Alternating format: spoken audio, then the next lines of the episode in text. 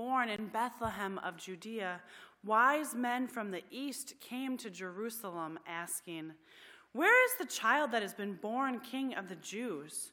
For we observed his star at its rising, and we have come to pay him homage. When King Herod heard this, he was frightened, and all Jerusalem with him. And calling together all the religious chief priests and scribes of the people, he inquired of them where the Messiah was to be born. They told him, In Bethlehem of Judea, for so it has been written by the prophet, And you, Bethlehem, in the land of Judah, are by no means least among the rulers of Judah, for from you shall come a ruler who is to shepherd my people Israel. Then Herod secretly called for the wise men and learned from them the exact time when the star had appeared. Then he sent them to Bethlehem, saying, Go and search diligently for the child, and when you have found him, bring me word, so that I may also go and pay him homage. When they had heard the king, they set out, and there ahead of them went the star that they had seen at its rising, until it stopped over the place where the child was. When they saw that the star had stopped, they were overwhelmed with joy. On entering the house, they saw the child with Mary, his mother, and they knelt down and paid him homage. Then, opening their treasure chests, they offered him gifts of gold, frankincense, and myrrh. And after having been warned in a dream not to return to Herod, they left for their own country by another road. This is the gospel of the Lord. Thanks be to God. Congregation, you may be seated.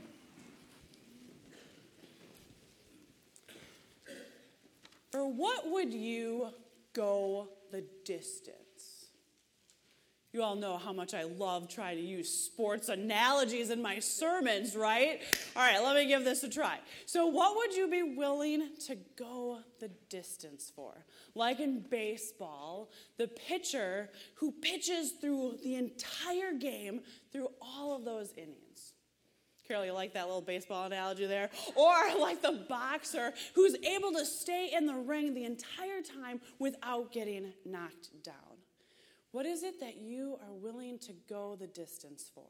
To put in your time and energy and work in order to see it through.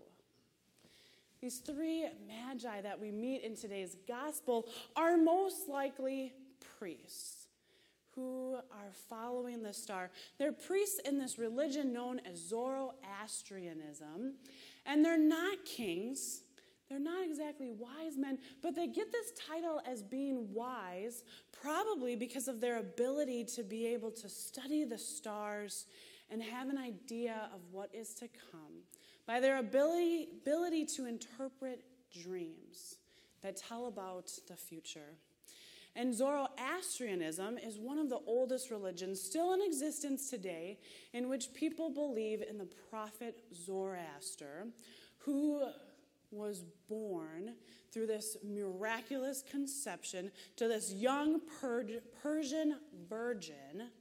And then, when he came to be about 30 years of age, he began his public work after this series of temptations. And he prophesied about all of these prophets who would follow him throughout the course of history, who would have a same birth in, this, in the same way that he did, this miraculous conception. Sounds a lot like the birth story of Jesus, doesn't it? To this young virgin named Mary. And so that's why these, these priests are so intent on being able to follow the star that will lead them to the place where this child has been born, who will become the Savior, the King. Now, there's a couple of other things that you should know about these three wise travelers. They're the exact opposite of King Herod. They have no power. They're not, they have no means of authority or voice. They are insignificant. They come from a far, far away place that's probably more of an enemy of Rome than an ally. They have no desire for their own status or power to be exerted. While King Herod, meanwhile, sought to have this title and status of King of the Jews bestowed upon him, these wise travelers know immediately when they reach him that he is not the one.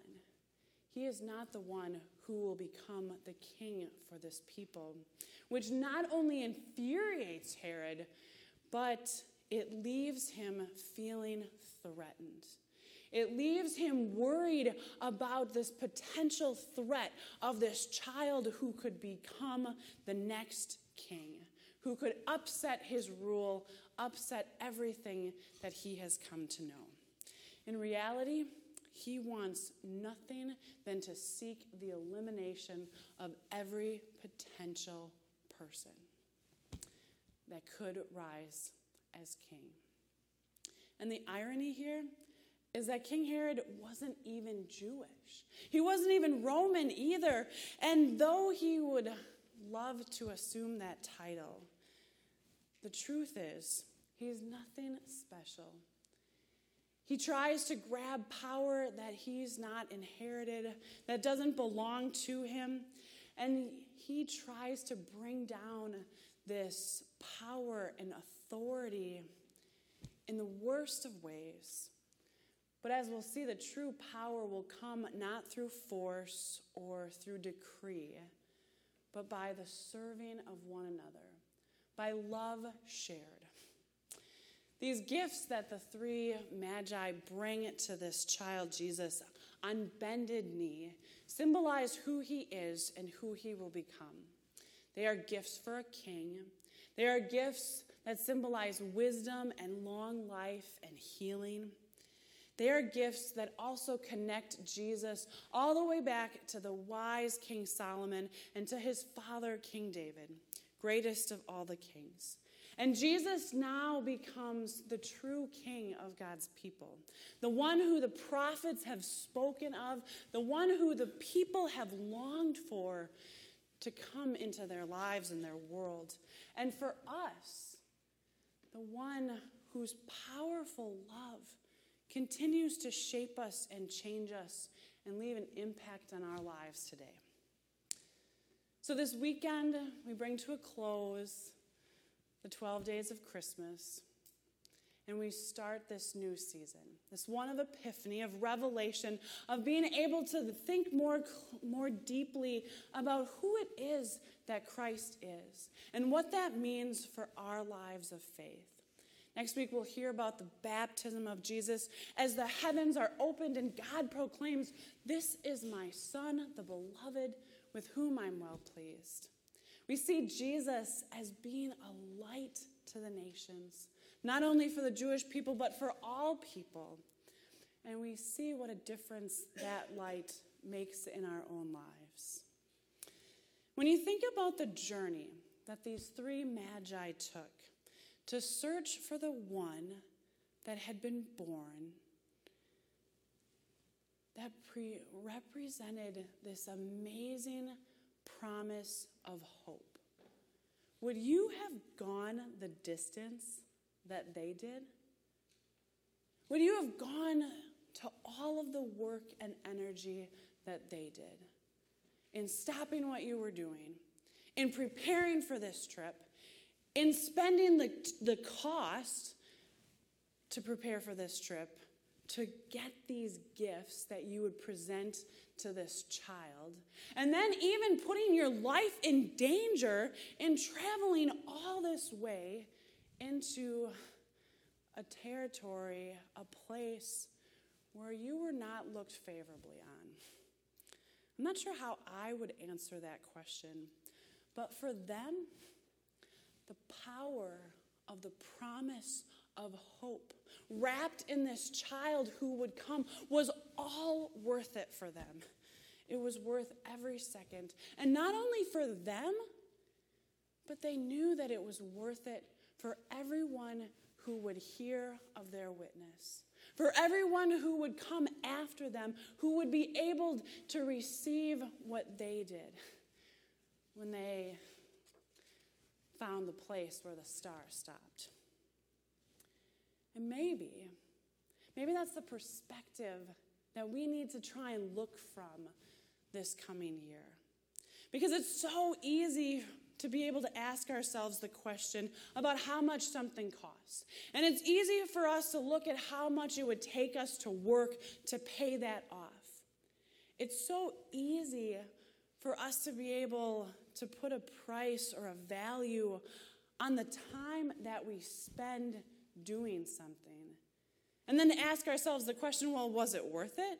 Did I receive anything in return for what I put into it? And it's so easy to go down that line of thinking. But when we do, it's always all about ourselves. Did this benefit me? Was it worth it for me? It never leads us to ask the question was it worth it for someone else? As opposed to if we focus on investing in the gifts that we have. Investing in the gifts that we have that can point the way for others to find their way, that can point the way for others to see light in the midst of darkness, for others to be able to receive good news. We might not exactly be like King Herod. We don't have a wish that all innocent people should be killed. We're not so hungry for power or greed or wealth. But when are the times where our fears get in the way? Our fears get in the way of being able to see what it is that God is doing right in front of us. When do our own insecurities make us forget who God created us to be and what we are able to share? When is it that all of those things, sometimes even the want to be recognized, the want to be affirmed for who we are and what we're capable of, get in the way?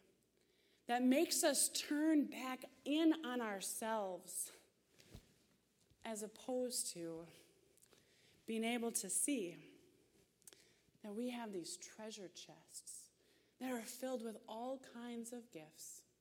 It might not be gold, frankincense, and myrrh, but they are gifts that, when shared, create the ability for people to find their way to be able to see what we have witnessed and experienced, to be able to receive light in a way that they never thought was possible, to be able to receive just what those wise travelers did when the star stopped.